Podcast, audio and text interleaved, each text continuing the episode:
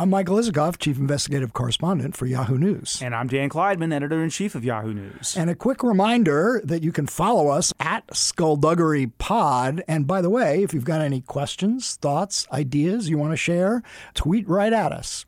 Now let's get on with the show.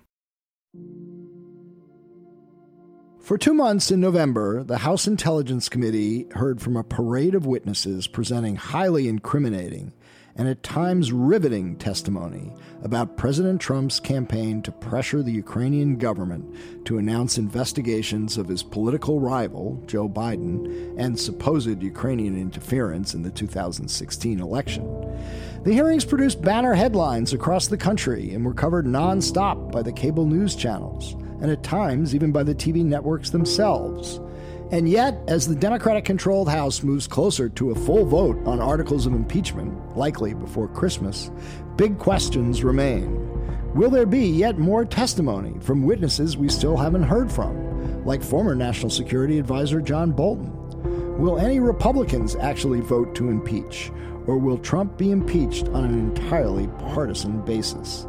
And most of all, what do voters think? Will a majority of the American public support impeachment and removal of the president from office during an election year?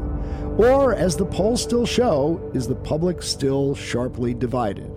We'll discuss with former New York Congressman Steve Israel, Adam Schiff's longtime best friend and confidant in the House, and with Andrew Romano, a Yahoo News political reporter who will break down the numbers on a new Yahoo News YouGov poll on the issue all on this episode of Skullduggery.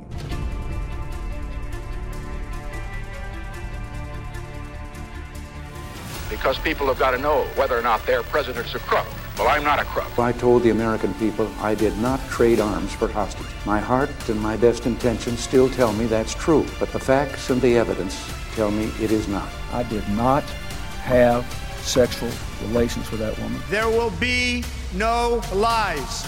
We will honor the American people with the truth and nothing else.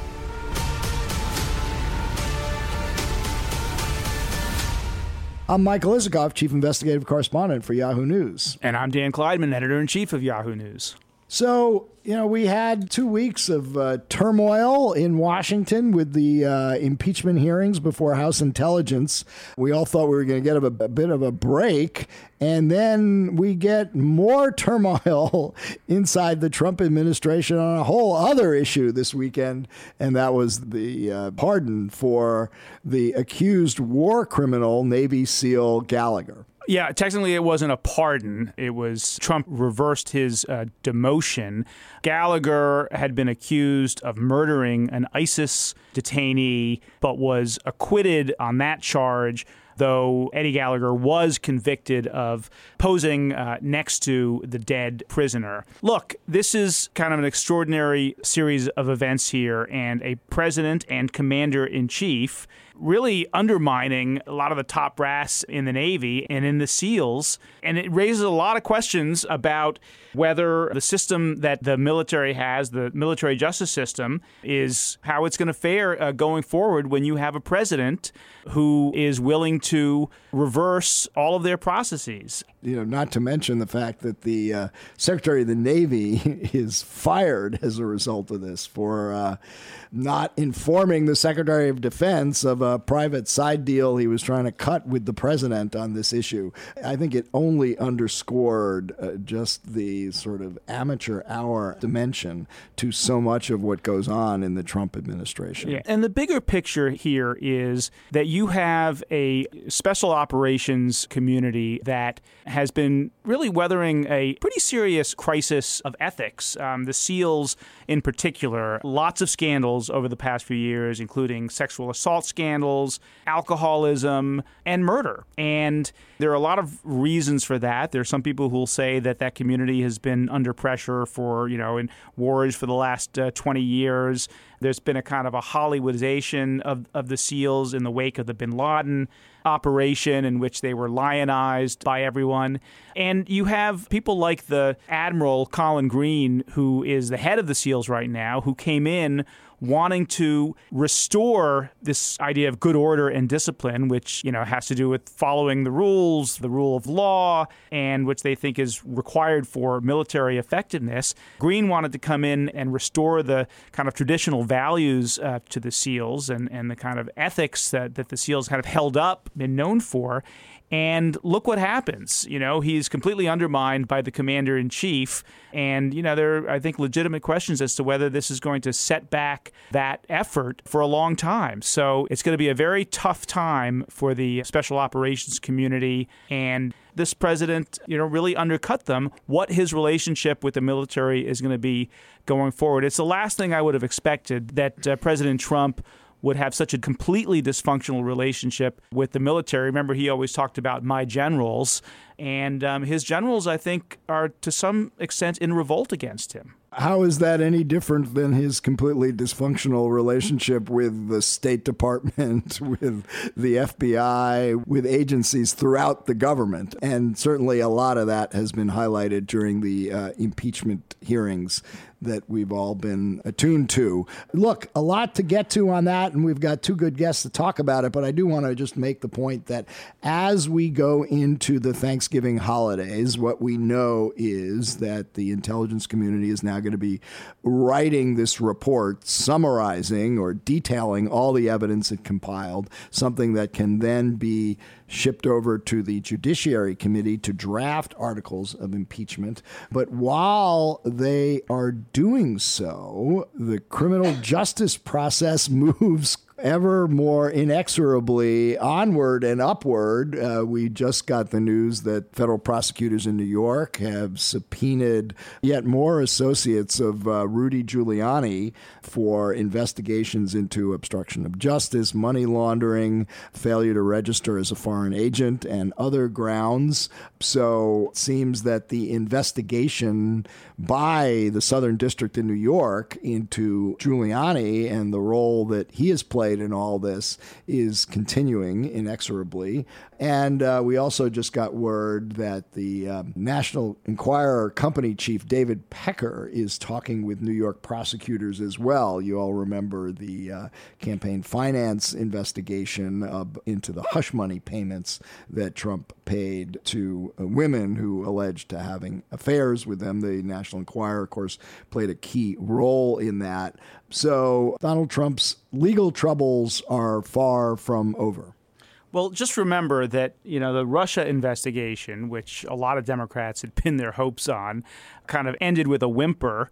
And there were a lot of people who thought, okay, well, that's it. We'll just move on. And the fate of Donald Trump will only be decided in the 2020 election. And then, of course, the Ukraine scandal erupted, and so hope springs eternal for uh, the president's opponent, right. for the president's opponents. And while we uh, are in a bit of a lull here on Ukraine because we don't have witnesses coming forward, anything could happen to uh, disrupt that quiet period that we're in now. And we, of course, will be here on Skullduggery waiting to uh, report on it and, uh, and talk about it with our guests. And in the meantime, we've uh, got a, a great couple of guests to talk about the politics of all of this as we move forward. So let's get to the show.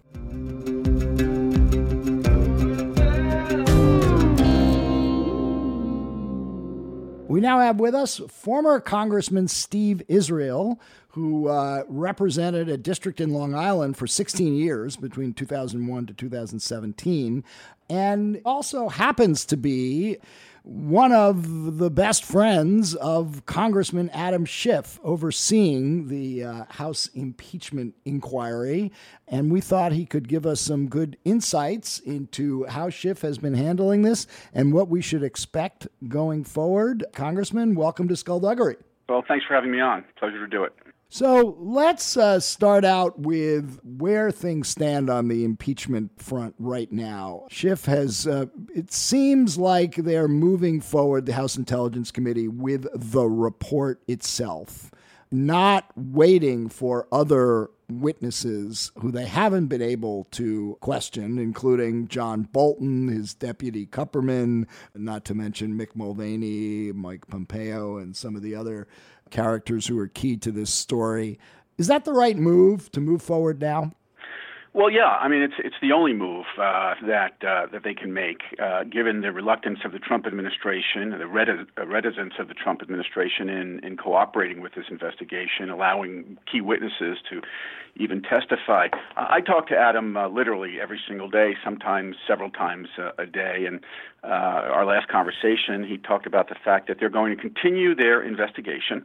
They are, you know, building their case. They are establishing fact patterns, and ultimately, all of this will go to the House Judiciary Committee, which will make a determination as to whether to recommend to the full House articles of impeachment.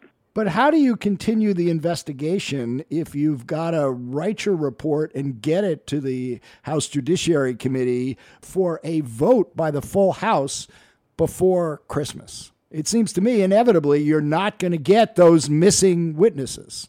Well, it's, two tracks. They are uh, writing the report right now, uh, and so the most of the hearings, the heavy responsibility and burden of the hearings is is behind them. Right now, they are writing their report. But where there is a need to talk to additional witnesses, where there's a, a compelling reason for them to continue an investigation uh, in a certain direction, uh, they will do it. Congressman, since you've been talking to uh, Congressman Schiff on an almost daily basis, mm-hmm. one of the things that uh, people have speculated about and Republicans have called for is that Schiff testify before the House uh, Judiciary Committee. And uh, since, yeah. well, I mean, you know, there, there is precedent for that. The Intelligence Committee inquiry is essentially the fact gathering part of this process. Ken Starr, of course, testified before the uh, Judiciary Committee uh, during the Clinton impeachment. So yeah. you, you chuckled, but is, is you don't think that's a, uh, yeah. an option? There is no comparison. There is no comparison. Ken Starr was a special prosecutor. He was not an elected member of Congress. He wasn't the chairman of a committee. And Adam Schiff is an elected member of Congress and now happens to be the chairman of the committee.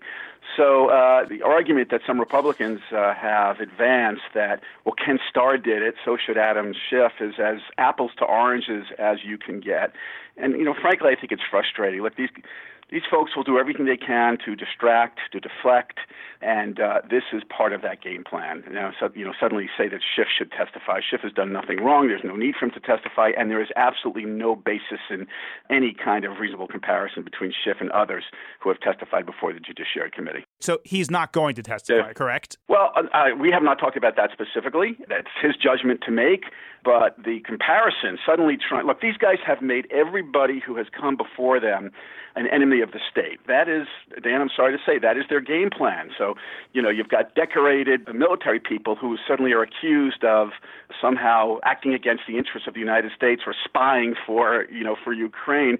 And to, put Adam Schiff in that position is ludicrous. It is an attempt to deflect, to try and create uh, smoke where there is none, and specifically to argue that there's precedent for a member of Congress, a chairman uh, of an investigating committee, to testify to the Judiciary Committee is just a completely false comparison. The basis that the Republicans say for questioning Schiff is that there are outstanding questions about whether the whistleblower whose complaint essentially triggered this entire inquiry whether yeah. the whistleblower was coached, assisted, given advice by Schiff staff when the whistleblower approached the staff back during the summer. So, you know, just basic questions. Uh, doesn't the public and the full House deserve to know what the nature of those contacts were, whether they were completely innocent or whether it went beyond that?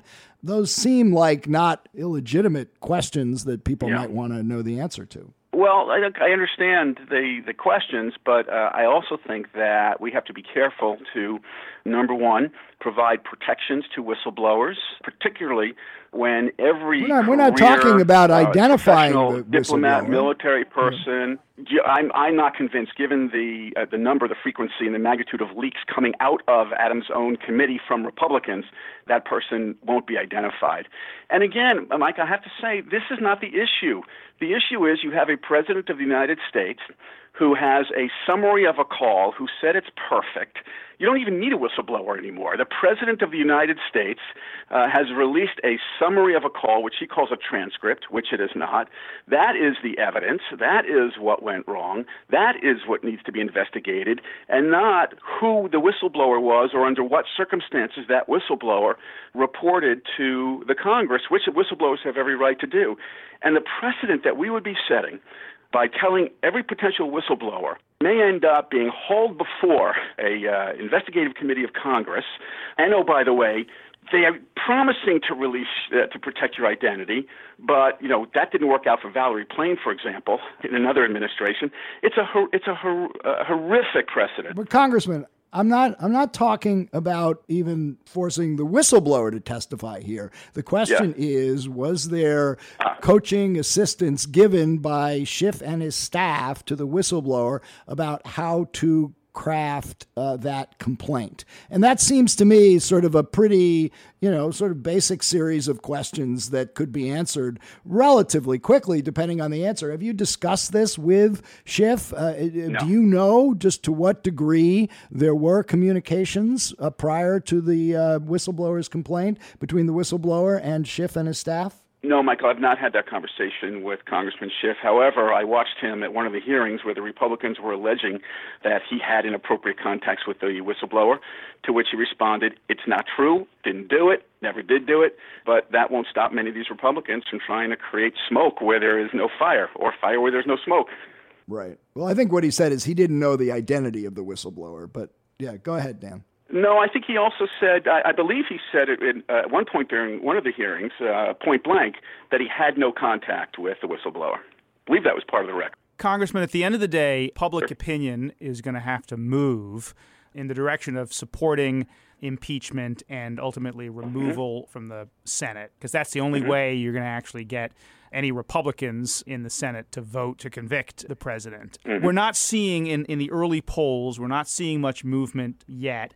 I wonder how concerned or how frustrated is Schiff about you know how polarized our politics are that people essentially have come into this process that the American people have come in with kind of baked in opinions. We're so tribal, yeah. we're so polarized that ultimately you can't really move the needle no matter how persuasive the case is. It's an excellent point and question. So let me just kind of break this down for you. You know, I chaired the Democratic Congressional Campaign Committee for four years, so I've got a really good sense of where electoral opinion moves, where it doesn't, and where is it important for electoral opinion to move.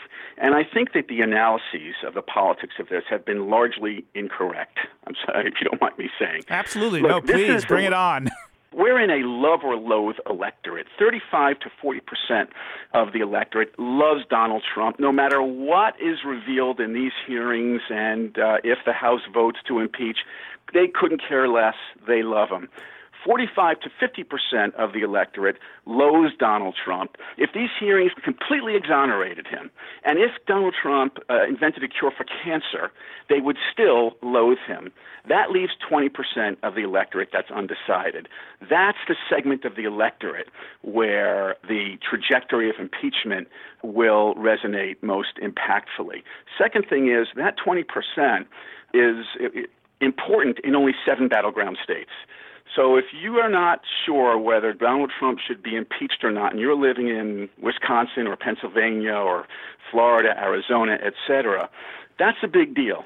And the third important metric in this is that there are about, I don't know, 20 to 30 specific counties, swing counties in battleground states that count. And so that was a fairly long winded way of saying that when you're trying to understand these polls of whether President Trump should or should not be impeached, I think people ought to disregard them. What counts is what are people what is that 20% of the undecided electorate thinking in 20 to 30 counties in those seven battleground states? And that will largely determine the judgment that they make will largely determine the politics of this and whether it ends up reelecting Donald Trump or not reelecting Donald Trump. Well, all that that analysis, which is fascinating, is all done through the prism of what's going to be the impact on next November's election, nearly Correct. a year from now. You know, there's the more Correct. immediate question about whether you proceed with an impeachment, no matter how damning the evidence Yeah. uh, and the testimony, if you don't have any Republican buy in. It's a purely Yeah. partisan i- impeachment. You don't have a clear majority of the American public that supports it. Now, I listened, we mm-hmm. had Adam Schiff on this podcast over a year ago, in which we mm-hmm. asked him about impeachment, then in the context of the Mueller investigation. And he, for precisely the reasons I just cited, he did not want to move forward with impeachment that was partisan and didn't have clear public support. That was also Speaker Pelosi's reluctance to go down this road. We've had two weeks of hearings, and it seems to be we're in the same place. Yeah. So uh, on this, I had many, many conversations with Congressman Schiff and uh, with Speaker Pelosi. We talked about this extensively, and you're absolutely right.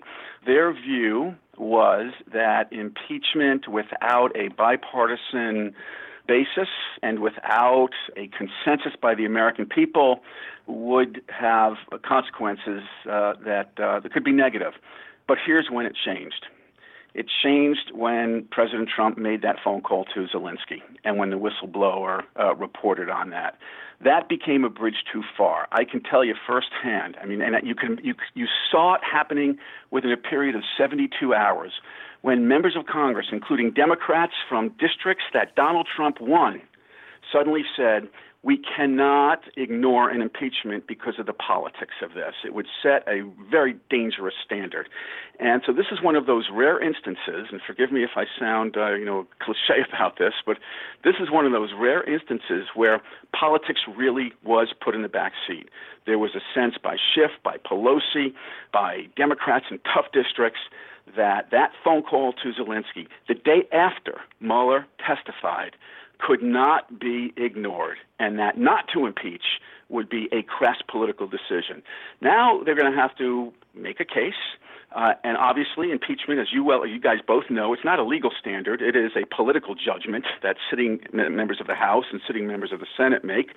We're going to have to make a case and see where it lands say one other thing on this, if I may. I was with a group of my former Republican colleagues just about two weeks ago uh, in the Capitol, and I asked them where they thought this was going, and the consensus was that there's a direct correlation between the number of Republicans who vote to impeach in the House and the number of Republican senators who will be willing to vote to convict in the Senate.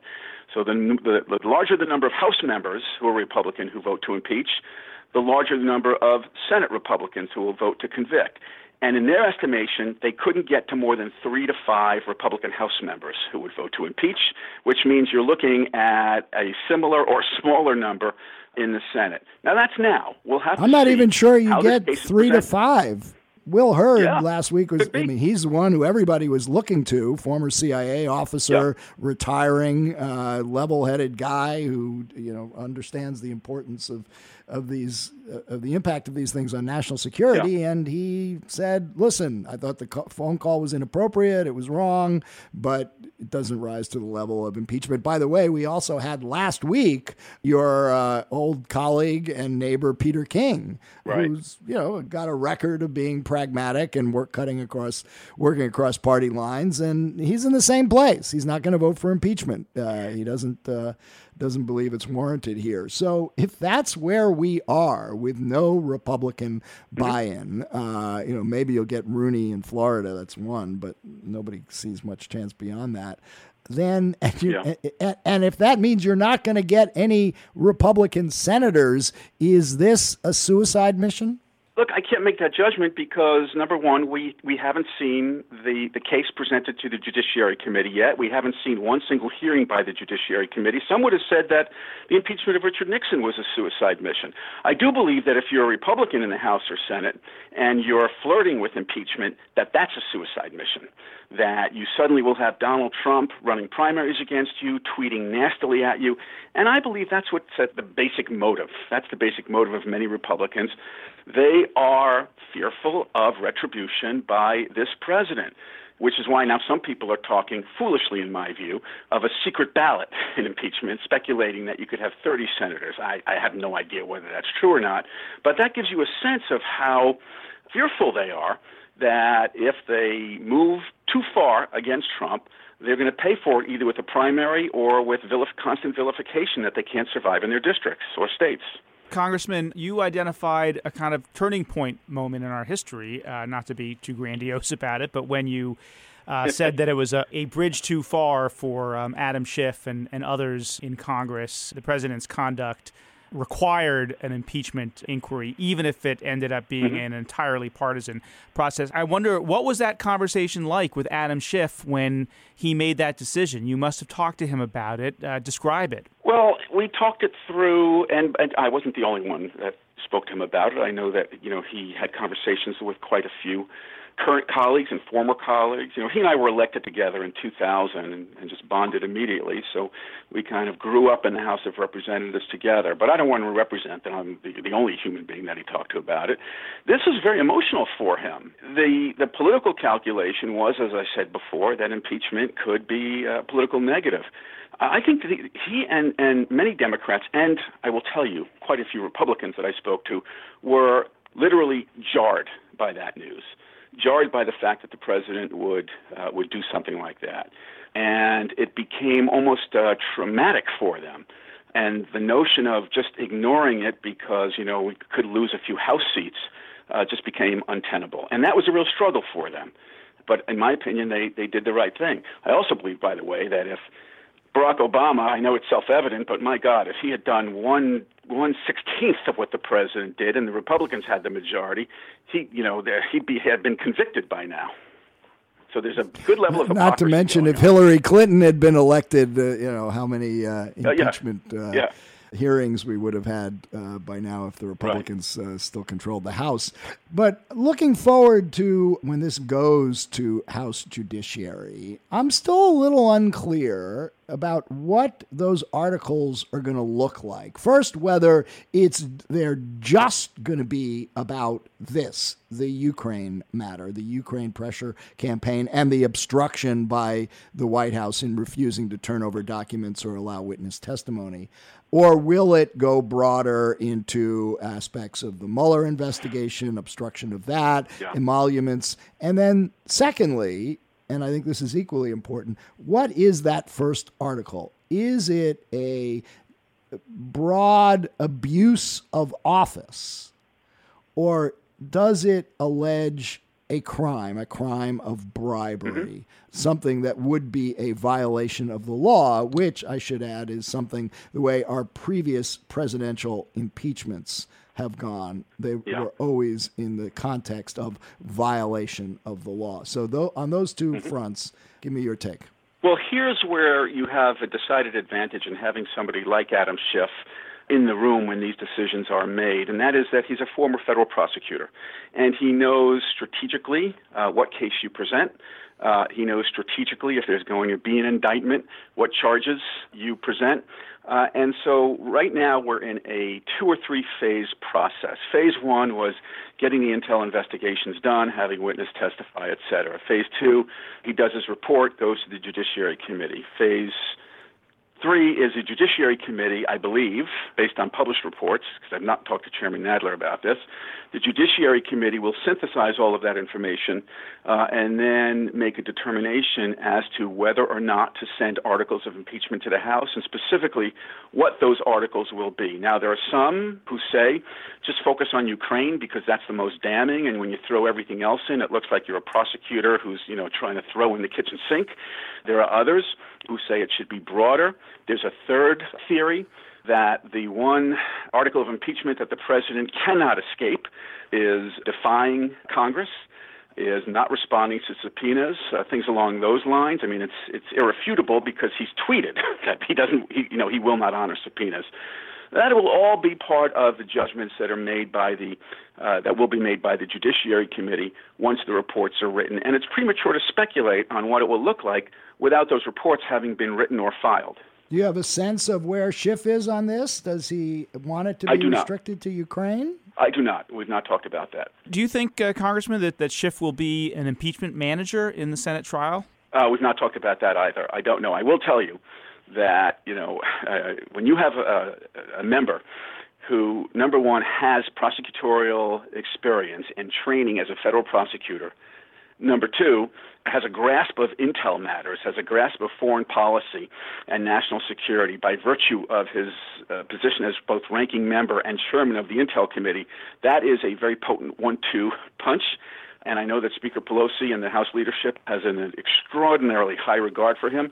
So, although I don't know for sure, it sure wouldn't surprise me if he uh, uh, was selected as an impeachment manager. Ironically, you all know this because you guys follow politics. He defeated an impeachment manager, James Rogan, uh, during right. the uh, Clinton That's impeachment. right. So Yeah. that that would be uh, just uh, the circle going all the way.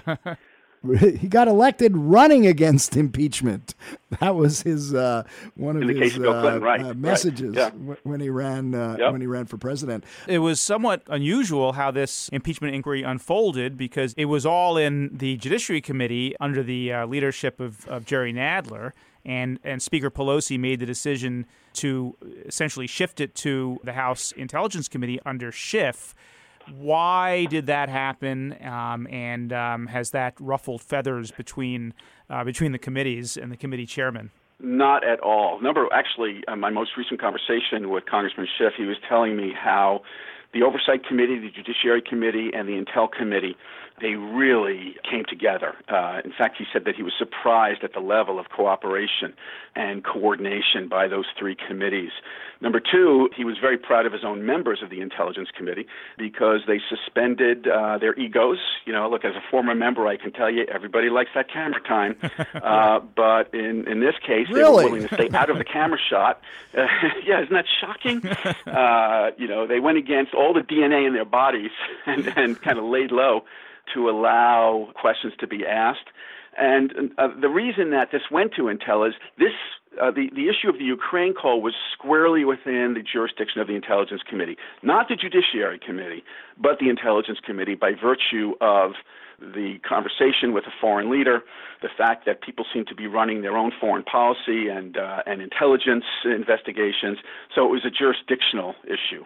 Yeah, but there there was another factor there, and that was the concern that the Judiciary Committee had had a couple of hearings, most recently with uh, Corey Lewandowski, that were just a circus and totally undermined the purpose of of bringing witnesses like that forward. And Yeah. there was concern, I think, that if you let Nadler's Judiciary Committee handle it, uh, it was going to be another circus with you know you you had Jordan, you had Collins, you had all these Republicans that would do everything to make it a complete debacle and uh, disrupt the proceedings. And you have on Judiciary a lot of you know pretty hard left members who want to impeach uh, Donald Trump for everything under the sun. And I, I isn't there some concern, and do you share it, that once this gets to judiciary, that's what's going to happen anyway? Yes, it is going to be a partisan circus because you know the Republicans on those committees are doing everything they can to to drive the credibility, to discredit the process, and you discredit the process by flinging mud all over, on every wall in those hearing rooms. So yes, they're going to try that again. Chairman Nadler is going to have to run these hearings if there are hearings. You know, again, not sure yet, but assuming there are hearings, he's he's going to have to run these hearings with uh, a great deal of fortitude and fairness, but also some discipline. So yeah, it was going to be a circus, yes, but uh, you know he's going to have to try and limit the uh, you know the number of rings that that it's uh, it's waged in. Well, it's in judiciary that, at least according to the rules of, of the resolution, that uh, the president gets to call, has a lawyer present, can have a lawyer present, and gets to call witnesses of his own, right? And if that's the case, how do you avoid having Hunter Biden called to testify and perhaps some others that would seem off point to the Democrats? I'm sure that's what the Republican strategy will be. If they could, they would uh, also subpoena you and me and everybody else in order to uh, to continue to make this a circus. And I, but I, I, I can't. Well, they might actually sure. subpoena me, but that's besides the point. that would be interesting. Right. The ratings would, would would just skyrocket on C-SPAN if you were subpoenaed. Uh, but I, I don't know exactly, you know, what kind of rules that they're going to establish in, in order to try and mitigate uh, some of the stunts that you can expect to be uh, attempted.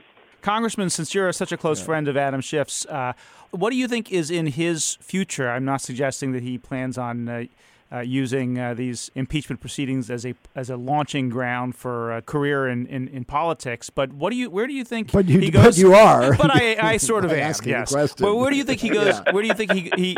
I mean, he was not a household name until you know about a year ago, yeah. and now he is talked about all the time. What what does he want to do going forward? Well, of course, the irony is that uh, when he was uh, grappling with what committee he wanted to go on, we had dinner. We used to uh, have dinner uh, at least once or twice a week, and we were having dinner. And he said, "You know, I'm thinking about going on House Intel." And uh, we were we served together on the Appropriations Committee at the time. And I said, "Why would you leave Appropriations to go to Intel? Appropriations is where all the power is." And he said, he said, well, you know, Intel, first of all, it's bipartisan, and secondly, it's kind of quiet. so to this day, I say, how'd that work out for you, buddy? he's been really circumspect. I mean, this is like a you know whether you whether you love him or loathe him, he is a historic figure, and this is a really pivotal moment. And he's got a massive burden on his shoulders, and so he has, as a former prosecutor, he has just put everything else aside there is no conversation. I haven't talked to him about his future since you know he was thrust into this. Um, he's devoting 100% of his mental capacity to this case, to his responsibilities as chairman, and has put all the political calculations and the typical career considerations that most of my former colleagues and I uh, made uh, aside. Tell us about the relationship with Devin Nunes, with whom you also served when you were in the House. Yeah. Uh, and, you know, it is quite interesting because there was a time when Schiff and Nunes did work together on a bipartisan That's fashion when I first started covering uh, the yeah. two of them a, a, number of years ago. And at this point, God, they could not be you know, more bitter enemies, it appears. Uh, uh give us some uh, insight into sure. that relationship. And Nunes, how do you explain the way he has evolved in all this? Um, evolved or devolved, in my opinion. Um, and look, I'll tell you okay. what, like this, your next bestseller should be about what happened in, in, uh, in, in that committee. They had a they had a good working relationship. They were from the same state, contrary to public opinion. And as you guys well know, when you are in the same delegation, you tend not to be partisan you can be partisan with people from another state, but you have to get stuff done for your state across the aisle. Uh, so your your former guest Peter King and I,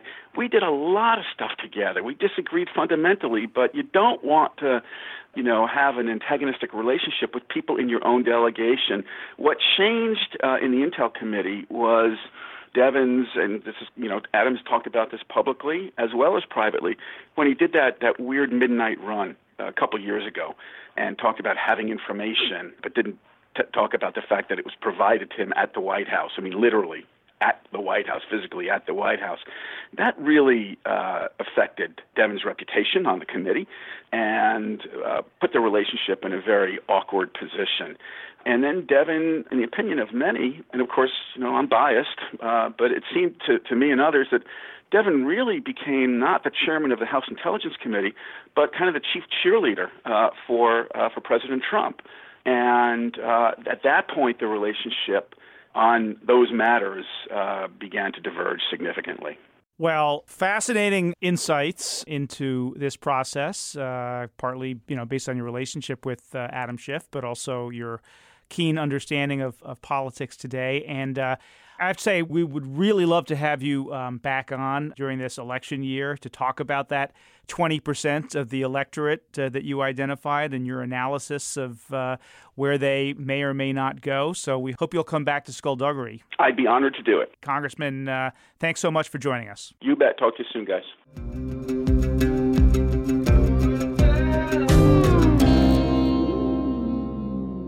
We are now joined by Andrew Romano, the West Coast correspondent for Yahoo News and our dear colleague. Andrew just wrote the first poll story for our, our new partnership with YouGov, the new Yahoo News YouGov poll. We'll be polling over the next couple of months on impeachment and having Andrew on to dissect the numbers as we do so. The first poll uh, came out on Friday. And Andrew, I'm going to ask you to kind of walk through the numbers and tell us sort of what the top line is. But uh, from what I gather and from the story you you wrote, there are a lot of people out there who think that Trump, and a majority who think that Trump did some pretty bad things. But in terms of whether he should be removed from office, the needle has not that does not seem to have moved at all. But why don't you uh, walk us through the numbers and uh, how you see this very first poll that we've done? Yeah, sure. Thanks for having me on, guys. So we were in the field with this poll. We were conducting this poll from November 20th to 22nd. I think that's Wednesday through Friday of last week. So right as two weeks of televised impeachment hearings and wall to wall coverage were coming to a, a close. The goal was to kind of take the temperature of the American people, you know, in the final stages of that, and, you know, as they were kind of absorbing everything that had been revealed. So the thing I thought was most interesting in the poll results eh, was when registered voters were asked to say whether they believe Trump did or did not commit specific acts in connection with Ukraine, which is of course the subject of the House impeachment inquiry. Uh, there were majorities who said he did some pretty bad stuff, including abusing his powers of president. So to break break down those numbers, 58% of registered voters said they believe the president asked a foreign leader to investigate a political opponent. 51% said they believe he withheld military aid to Ukraine until they agreed to conduct the investigations he wanted, so the famous quid pro quo. And 51% said they believe he abused his powers as president. So you would think especially with that last one, that there's nothing more impeachable. There's no offense more Im- impeachable than abusing your powers as president. Yet, when you ask them to say whether he should be impeached or removed, two separate questions impeached by the House, removed by the Senate, the numbers were less than a majority. 48% of registered voters said they favor impeaching Trump or removing him from office. 45% were opposed to impeaching or removing him. And that's pretty consistent with what we've seen throughout this process in other polls. Go yeah, ahead. I would say, you know what leaps out at me on that is the very first number you cited 58% believe that the president asked uh, Zelensky to investigate his political opponent. Right. That is not in um, dispute. That's like indisputable. he did. Okay, well, we have go, the transcript. Let me, go, let me, go, a little further than this. This was actually a tweet I sent out because precisely I thought it was, that. Yes, it was very. I, I found this pretty revealing. So go a little deeper.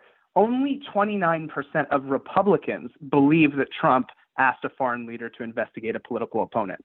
Now, this is Another way to say that is AKA said the words that were released by the White House, his own White House, in the transcript where he explicitly asks Zelensky to investigate Biden. So only 29% of Republicans believe that. It just shows you how people pick their own realities at this point.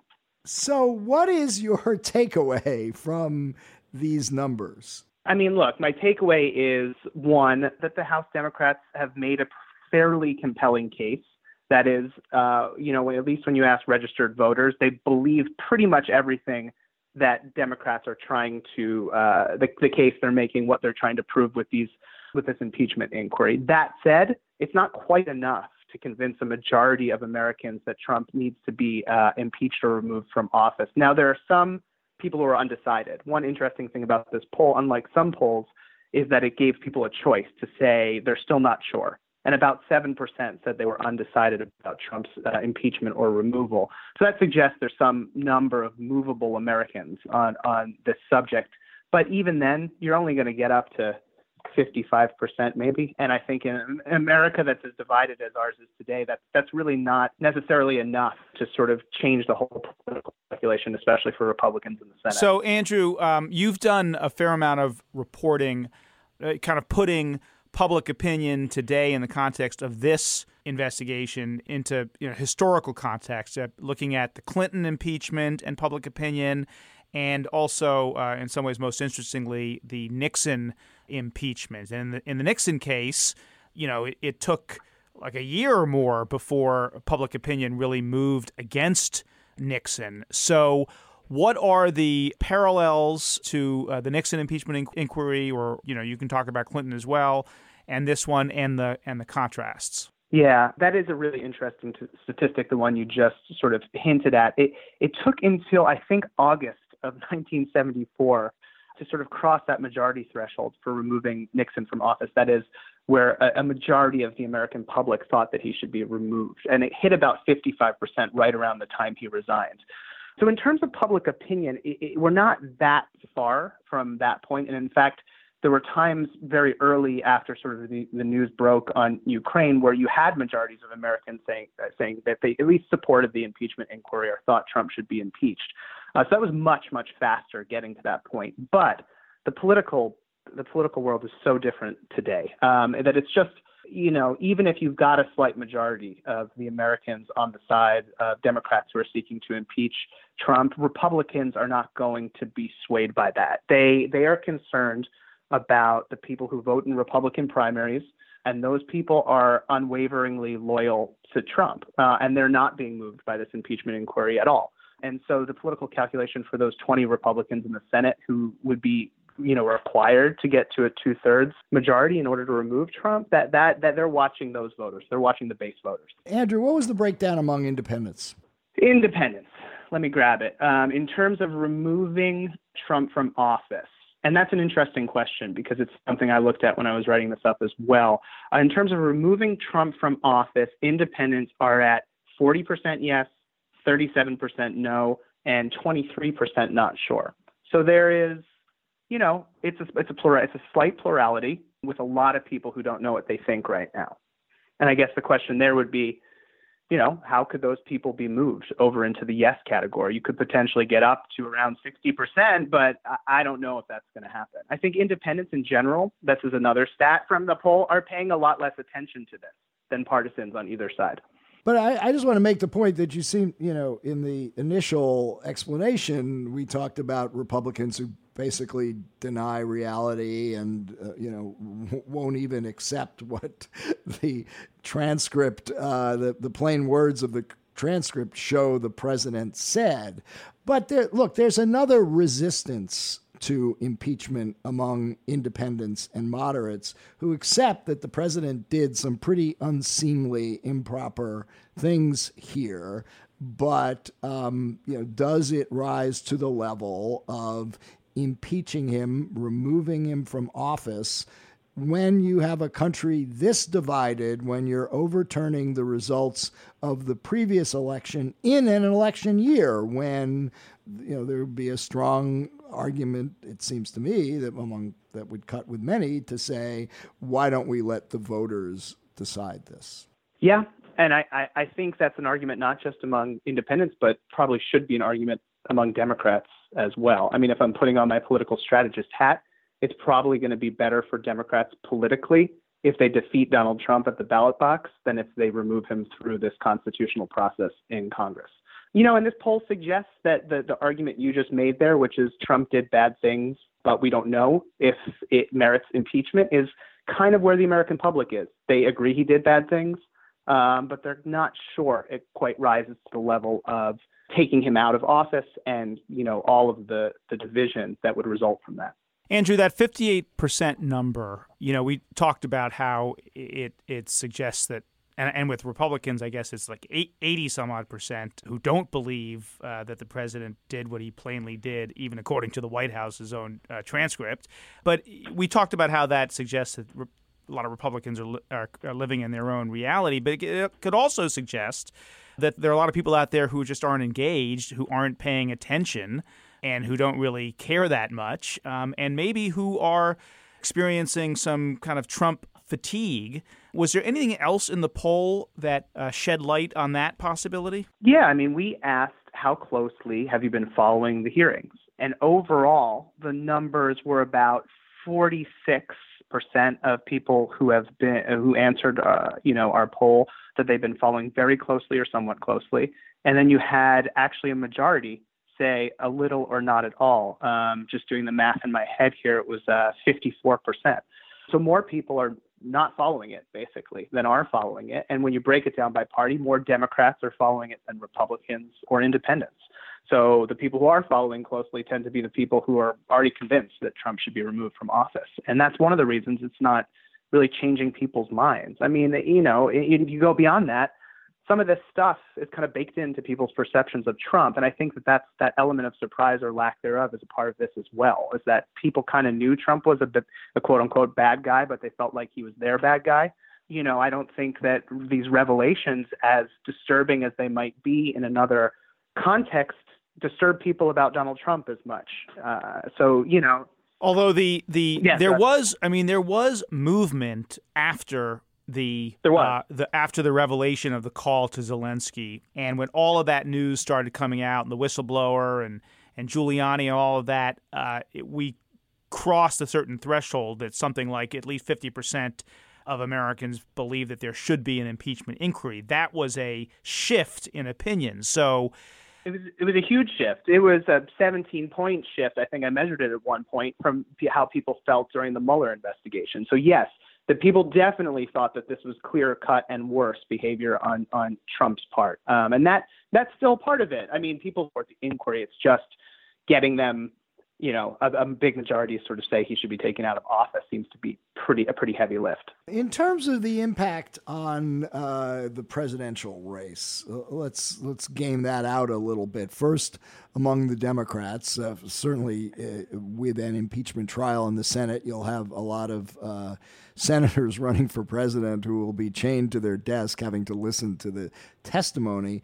But it's still unclear to me how this plays in the context of the Democratic presidential race and down the line in the general election, assuming Trump survives and is on the ballot running for reelection in November. Yeah, we, I've thought about this a lot. I mean, one thing from the poll I just want to highlight we didn't ask about the presidential race, uh, but we did ask sort of a proxy question, which was the importance to your congressional vote. And, you know, in deciding how to vote for Congress in next year's election, how important a factor will it be how your representative voted on impeachment? And this is one area where we had agreement between Democrats and Republicans. I think something like 74% of both said it would be either very important or somewhat important. That suggests that politically this matters to people, um, where people stand on impeachment. Now, it might mean for a Democrat one thing and for a Republican another thing, but in either case, it's important to both sides this impeachment inquiry and, and where politicians come down on it. That said, I think in the de- in the presidential election, my sort of current take, and again, I've I've kind of gone through some various cycles of thinking on this, is that almost the biggest effect is going to be time, or to put it more precisely, lost time. I think Democrats who will be chained to their desk in Washington, D.C., and unable to campaign in Iowa and New Hampshire in January that is going to be a problem for them. And uh, conversely, I think for Trump, this whole thing has been a problem. Not necessarily because it's lowered his approval rating, so it has a little bit, but because uh, if you look back at history for uh, presidents running for reelection, Obama in 2011 and 2012, he was polling around Labor Day of 2011, right where Donald Trump is, very low, you know, around 40% approval rating. And he basically spent the second half of that year, the last uh, quarter of that year, out there talking about the economy being presidential, and he got his approval rating up to about 49% by the end of the year. That's where it remained when he was reelected in, you know, an electoral college landslide uh, in 2012. Trump hasn't been able to do that. Not that he would have the discipline to do it, but this is lost time for him where he could be setting the terms of his reelection campaign, talking about what he wants to talk about. Instead, he's talking about whether you know, he bribed a foreign power and whether he should be removed from office. It's time he won't be able to get back. So, Andrew, the uh, previous guest on this show was Steve Israel, a Democratic congressman from Long Island, uh, and who chaired the Democratic uh, Congressional Campaign Committee, and you know has been watching polling numbers very closely for a long time. And he talked about how you know there's you've got the sort of 30 to 35 percent hardcore Trump voters. I guess that's the Trump base. You've got a uh, I forget what his number was, but 45 percent you know, who would never, ever, ever vote for Trump. Um, and then you've got this sort of 20, I think I got my math wrong. It may have been higher than that, but you've got this 20% of kind of undecided voters in the middle. And then you have to sort of look at the ones who are really in the battleground states when you're thinking about the presidential election, and then in particular counties in those battle battleground states. I know that this was a this was not a uh, a poll that reflected the views of people in those in those areas, but as you look at the polling, and if you were someone who was trying to draw a connection between impeachment and um, the 2020 presidential election. What would you specifically be looking for in the numbers going forward in some of those key places, and what are those key places? Well, I mean, yeah, I mean, we saw those key places in the 2016 uh, election, and they're going to be pretty much the same key places in, in 2020. Obviously, uh, Michigan, Pennsylvania, Wisconsin, uh, those states uh, that were previous blue wall states for Democrats that barely put Trump over the top in the Electoral College. And that's where, you know, as you say, swing voters, you know, matter and independents matter, but they matter more in certain places and, and, and places like that. And then, um, you know, I think sort of conversely, it, it's also the Sun Belt states that are going to make a difference this time around, um, potentially give Democrats uh, a path to make up for some losses elsewhere, places like Arizona, uh, Georgia, even Texas, although it's a long shot for them to win there. They, they, they, they're kind of doing disproportionately well if you look at the polls uh, across those states and can, you know, it might be a place for a campaign to invest. So, in terms of impeachment and how it connects to all of that, I think the voters who don't know who they want to vote for in 2020 tend to be the people who are tuning this out. Um, they're not paying close attention. They don't really say that they belong to one party or the, the other. That's that's always kind of true of, of, swing voters. They're not people who feel very strongly that they belong in the middle of the political spectrum. They don't have strong views on ideology, and you know, so I, I think impeachment is is not going to affect them all that much. And our poll kind of suggested that. It sort of showed that they're not watching this closely, and a lot of them are still unsure how they feel. And so, you know, I, I think it's up to the campaigns to kind of make the case outside of the context of impeachment to those voters and give them a reason to come out and vote for them. I guess one thing that, that impeachment could do is drive voters to the polls. I mean, just, you know, in terms of like energy and passion and, you know, on the on the Republican side, the kind of impulse to protect this president and get him reelected on the Democratic side, this guy's got a, is is a criminal and has to go no matter what. And so more people will come out. Yeah, I think that process has already essentially been completed. And, and I think that turnout is going to be sky high. I think both sides are incredibly motivated. And it's sort of Trump in general who does that. I think we're going to see that in the 2020 election, that it's just um, a huge, huge turnout election, and both sides will be very, very motivated to vote. Just a couple of uh, final points here, Andrew. I, I, I, believe you said that the uh, the polling was done between Wednesday and Friday of last week. Is that correct? Yes, yes. That was while Son- Sondland was Wednesday, uh, Thursday, and Friday. Uh, well, Thursday was the testimony from David Holmes and Fiona Hill, and those were, you know, some of the most compelling testimony we had.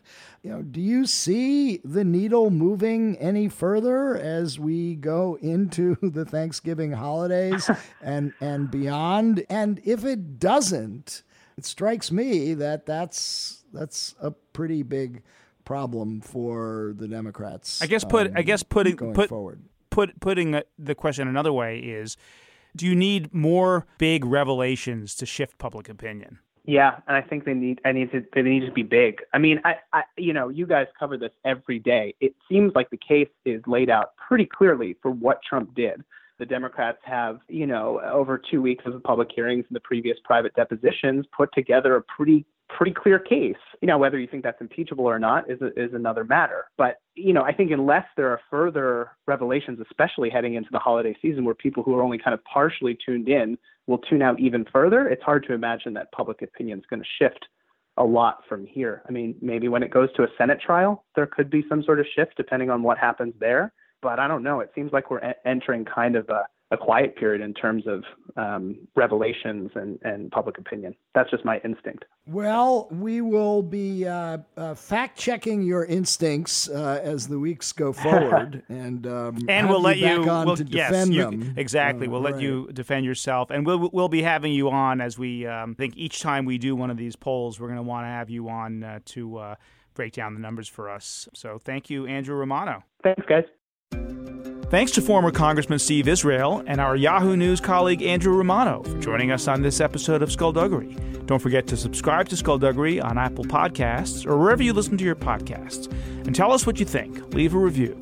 The latest episode is also on SiriusXM on the weekend. Check it out on POTUS Channel 124 on Saturdays at 3 p.m. Eastern Time, with replays on Sundays at 1 a.m. and 3 p.m. Be sure to follow us on social media at Skullduggery Pod. Talk to you soon.